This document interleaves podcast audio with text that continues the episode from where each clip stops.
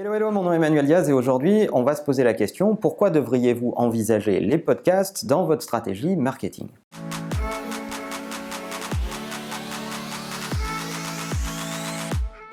J'ai l'habitude de le dire, en marketing, il ne faut pas être romantique, mais plutôt pragmatique. Donc, euh, il faut cesser de faire les choses par habitude ou par tradition et plutôt regarder euh, pragmatiquement où sont les audiences et où est-ce qu'on passe du temps. Et il se trouve que le podcast, qui est une vieille technologie, est une audience qui capte de l'attention. On va en parler ensemble. Le podcast, c'est une technologie qui date de 2004. Et oui, ça fait presque 15 ans que le podcast existe.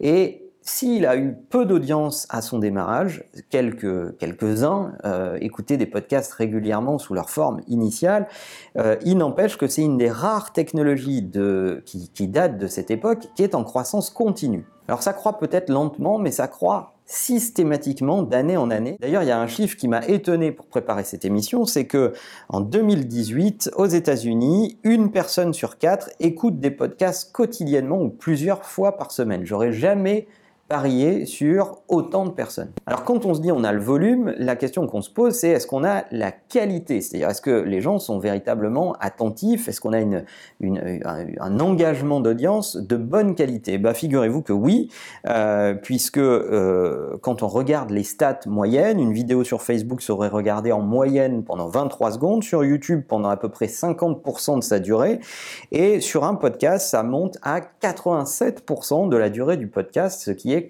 Et le premier facteur qui est plébiscité par les gens qui écoutent des podcasts, c'est le fait de pouvoir faire autre chose en même temps et de ne pas être scotché à son écran. Et avec l'explosion des enceintes connectées dont on a déjà parlé sur la chaîne, plus des smartphones, vous vous doutez que les podcasts sont un contenu idéal comme un contenu euh, de, compagnonnage, un contenu qui vous accompagne dans certains moments euh, qui sont inoccupés, les transports, euh, faire à manger à la maison, toute forme d'activité où vous pouvez être en train de faire une activité tout en écoutant un support. C'était d'ailleurs le point fort de la radio. Et si on zoome sur la radio deux secondes, on se rend compte que des auditeurs occasionnels sont transformés en auditeurs réguliers plus il consomme de podcasts de cette antenne. Donc on se rend compte que le podcast a un impact très fort dans l'acquisition d'audience. Le podcast est une extraordinaire machine à capter l'attention. Et la question qu'on pourrait se poser, c'est de se dire, pourquoi on ne trouve pas plus de, podcasts dans nos mix marketing? Pourquoi